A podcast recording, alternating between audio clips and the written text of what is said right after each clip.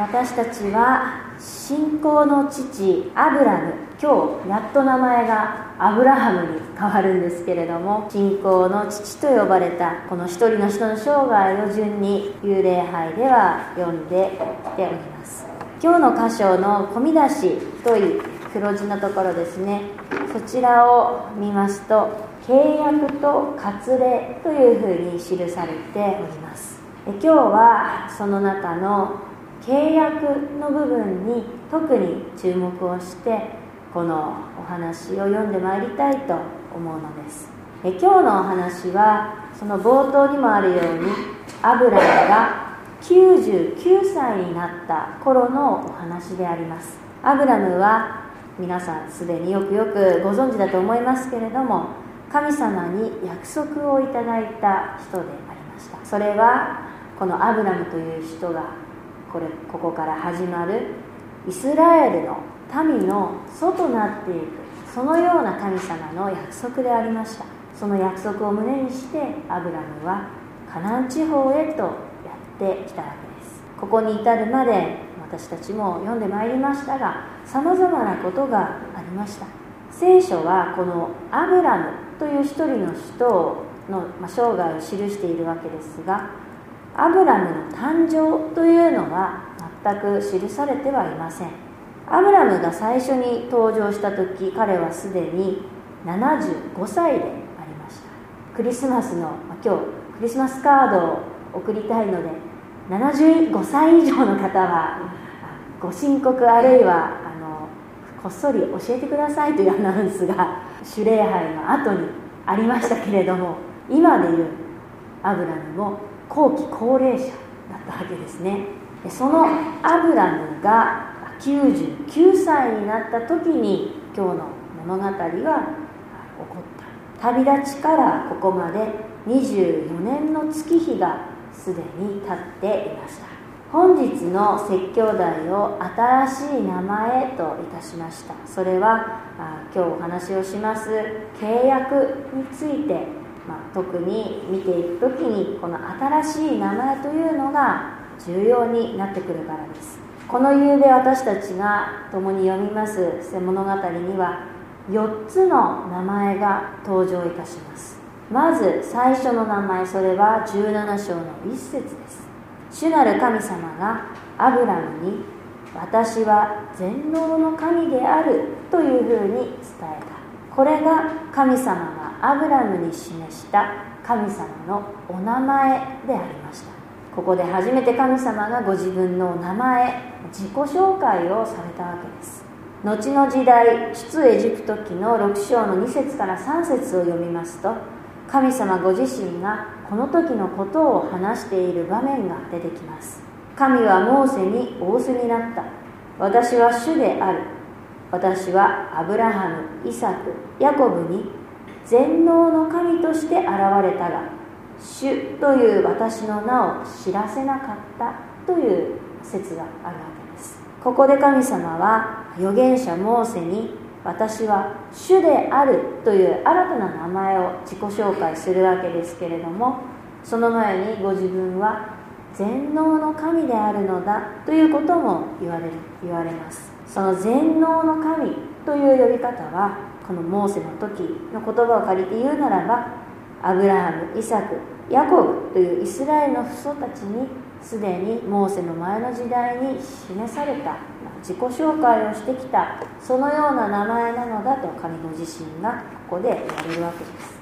その神様のお名前が初めて伝えられたという場面が本日の物語です。全能の父なる神。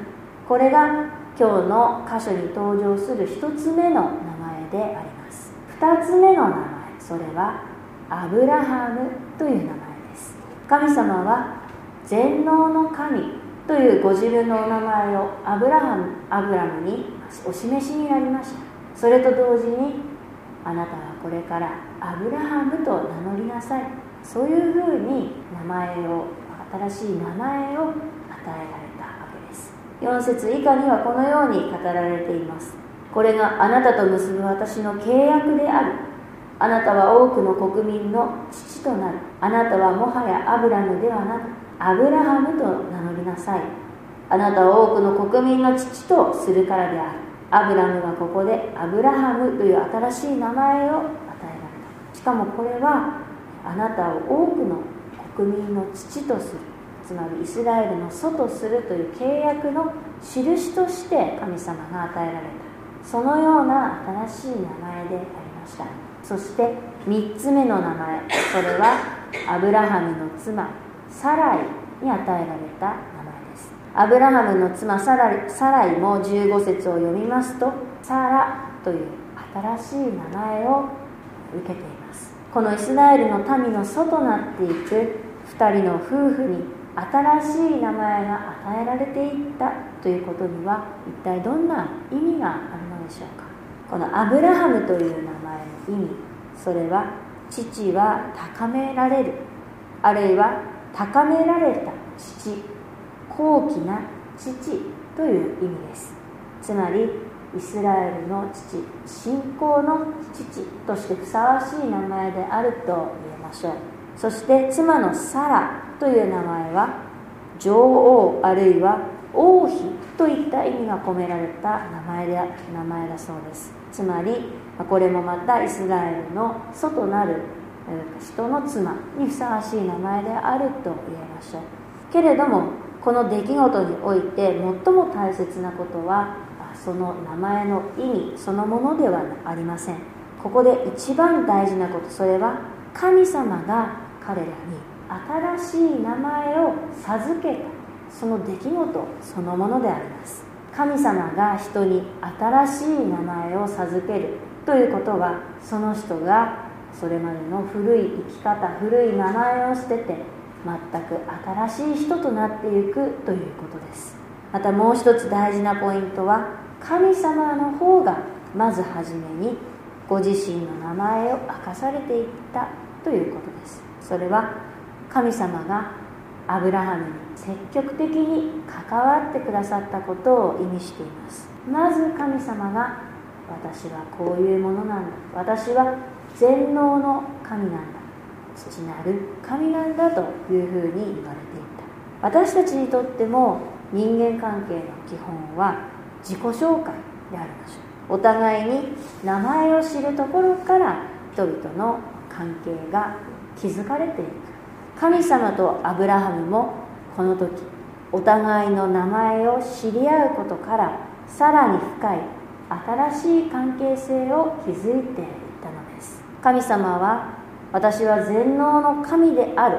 このようにご自身の名前をお示しになってそれに続いてあなたは私に従って歩み全きものとなりなさい。このように言われました。一節のところですね。私に従って歩みそういうふうに神様は命令をしたわけです。この私に従って歩みなさいというのは直訳をしますと神様の顔の前に歩みなさいというふうに訳すことができます。私たちの前に神様の顔がある。そういうふうなことを意識して歩んでいきなさい。それが私に従って歩むことなんだと神様はここで言っているわけです。神様の顔が私たちの前にあるということはつまり神様がずっと私たちを見つめてくださっているということです。神様の眼差しの中で歩んでいきなさい。あなたは歩んでいって良いのだとここでアブラハムに神様は言っているのだと思います。けれども神様の見守りの中で歩んでいくということは誰にとっても大変な時があるのです。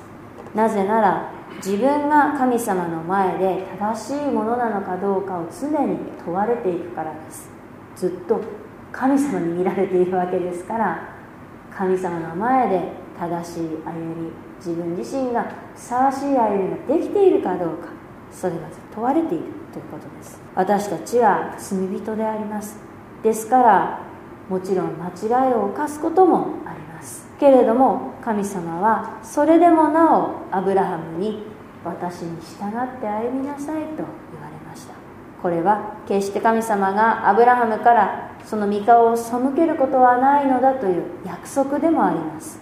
また私たちが神様の眼差しの中で必ず生かされていくという確信の言葉でもあります。ですから私たちはいつもどんな時でも共にいて見守ってくださっている神様の眼差しに従ってもし間違いを犯してしまってもそのところに戻っていきたい。そのように思うのです。そして神様はアブラハムに全きものとなりなさい。このようにも言われました。それは神様に従って生きるそのような生き方を通して人は全きもの完全なものとされるのだという約束です。神様が求め求めておられるので求めておられるのは私たちが自分たちの力で完全なもの火の打ちどころのない人間になっていくということではありません。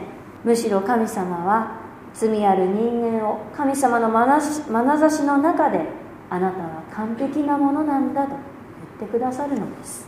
神様が期待しておられる全きもの完全なものというのは神様の目の前を常に歩んでいき神様の眼差しの中で神様との関わりの中に生きているそのような人です。言い換えるならば神様を信じて歩んでいく人です。ただそれだけなのです。自分の力で良い人になろうとする必要はありません。たとえ良い人になれなくても大丈夫なのです。間違ってしまっても良いのです。今日の物語を読みましてもアブラハムはいくつかの間違いを犯しています。この直前の箇所ではアブラハムは神様の約束を信じきることができずに女奴隷のハガルにシュマイルを産ませました。そうであっても神様は息子のイサクが生まれるだろう。そういうふうになお言ってください。にもかかわらずアブラハムはその言葉を笑いました。けれども間違ってしまっても良いのです。